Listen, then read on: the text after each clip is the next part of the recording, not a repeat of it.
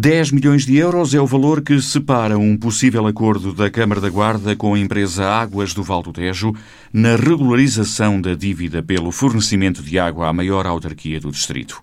A empresa pede 30 milhões de euros, a autarquia diz que o montante ronda os 20 milhões. Nós uh, temos hoje uh, o valor das ações judiciais andará à volta de quase 30 milhões, que é solicitado pela, pelas águas de Lisboa e Val do Tejo à Câmara da Guarda, só que, na verdade, pronto, nós já vimos até valores também superiores nas contas, nós também temos as nossas contas, eles também têm as contas deles, nós também fazemos os abatimentos daquilo que são encargos que não cumpridos por parte das águas de Lisboa e Val do Tejo, mas nós, penso que num valor de 20 milhões que poderíamos chegar a um entendimento, o município da Guarda poderia resolver assumindo aqui uma dívida global de cerca de 20 milhões. Há aqui um, ainda um déficit, uma diferença de cerca de 10 milhões que nos separa. A empresa Águas do Val do Tejo anunciou há dias que concretizou, através do Banco Europeu de Investimentos,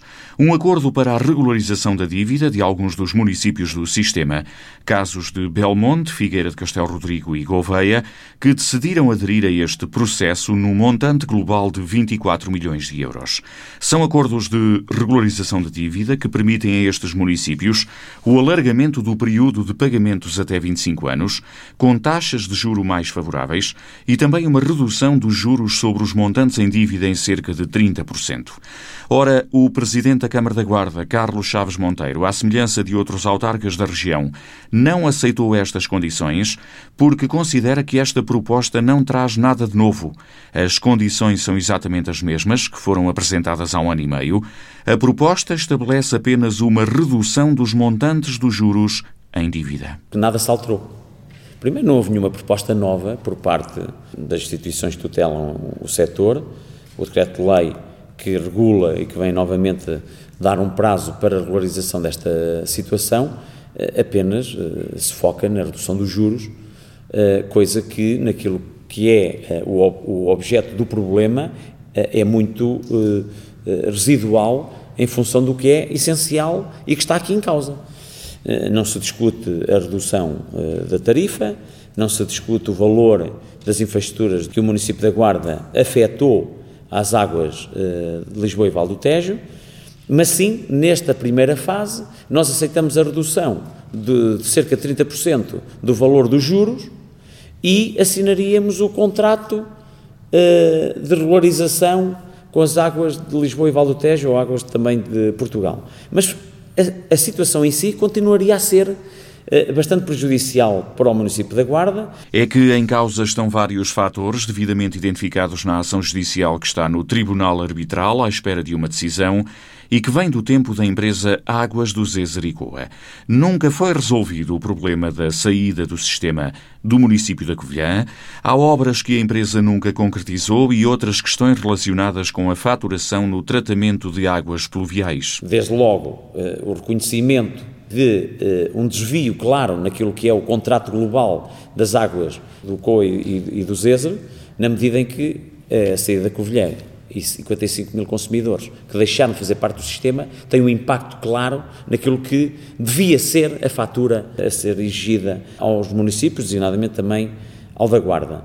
E como tal não se verificou, mas nós consideramos que é uma, uma reivindicação legítima e essa está peticionada nessa ação judicial, como também as águas pluviais que entram diretamente eh, nas condutas que levam à estação de tratamento e em períodos de inverno onde chove e a água eh, está praticamente purificada, eh, não há necessidade de tratamento, ela entra na etar e sai sem qualquer tratamento, mas continua a ser paga como se houvesse tratamento desta água que eh, não está em condições de ser utilizada. Portanto, não há, também por esse fato, qualquer faturação diferente em períodos em que a água é toda tratada e em períodos que a água não é uh, tratada como os exemplos que eu aqui referi.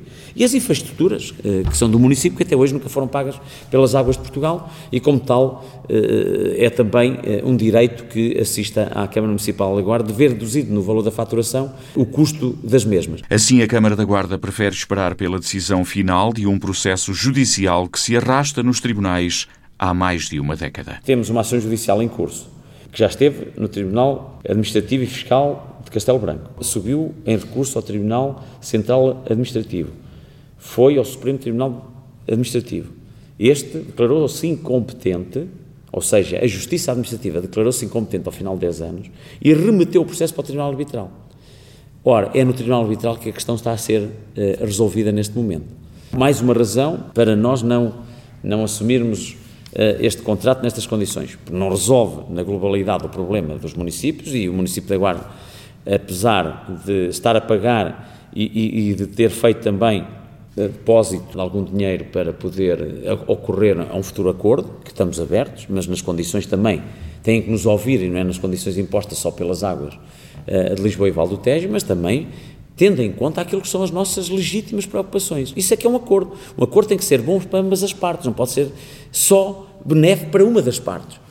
Nesse sentido, e ao fim de mais de 10 anos a aguardar pela Justiça Administrativa e agora no Tribunal Arbitral, parece-nos justo que a saída uh, de um dos municípios, também com mais população, tenha impacto nesse contrato, e penso eu que será previsível, é presumível, é, é admissível que, uh, num ganho de causa, uh, nem que seja parcial, não haja lugar ao pagamento de juros.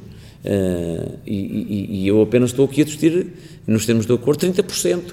Mas eu quero discutir muito mais, não é só os juros, mas no ganho de causa, os municípios, caso a tal resultado aconteça, não pagávamos juros nenhum. E, e imaginem, são 70% só em juros. Eh, e ganhando a causa, que me parece legítimo que os municípios, pela saída de um, ponham em causa a subsistência e a validade também do contrato, porque uh, o estudo económico uh, e financeiro a racionalidade económica e financeira do contrato assenta nos 15 municípios que na altura assinaram esse contrato. Ora, se um deles, que até é o que tem mais população, saiu, obrigatoriamente este estudo de racionalidade económica e financeira devia ser ajustado àquilo que é a diminuição de pelo menos 55 mil consumidores no, no, no sistema, que foi previsto ainda antes de 2010. Ora, tal não acontecendo, tem que ter uma repercussão direta, é assim que nós entendemos, naquilo que é a fatura dos municípios e dos nossos consumidores. E por tudo isto, a Câmara da Guarda não aceitou a proposta da empresa Águas do Val do Tejo. Nós sujeitamos aqui uh, a um pegar ou largar em que as condições desse acordo uh, não, não nos defendem uh, minimamente. Assim acontece agora como aconteceu na última tentativa, no mesmo pressuposto de negociação, também de redução apenas dos juros, sem colocar em cima da mesa da negociação outras uh, variantes, hoje nós decidimos também da mesma forma como fizemos há cerca de um ano e meio atrás, quando também não defendemos o acordo que nos estava a ser proposto. Queremos efetivamente resolver este assunto, mas resolvemos de forma a que ambas as partes possam beneficiar aqui de um conjunto de uh, prestações e que também eh, o valor das mesmas não se verificou a favor dos municípios e designadamente da Guarda e como tal Uh, sendo também um dos municípios com mais população e mais consumidores, e por isso também uma fatura mais elevada, com certeza que uh, não há aqui uma, uma solução de voltar atrás, nem há uma luz ao fundo do túnel, apenas com a redução de 30% do valor dos juros. E assim o encontro de contas será feito pela via judicial. A diferença está em 10 milhões de euros. A empresa Águas do Val do Tejo diz que o município deve 30 milhões de euros. A Câmara da Guarda considera que o valor anda perto dos 20 milhões.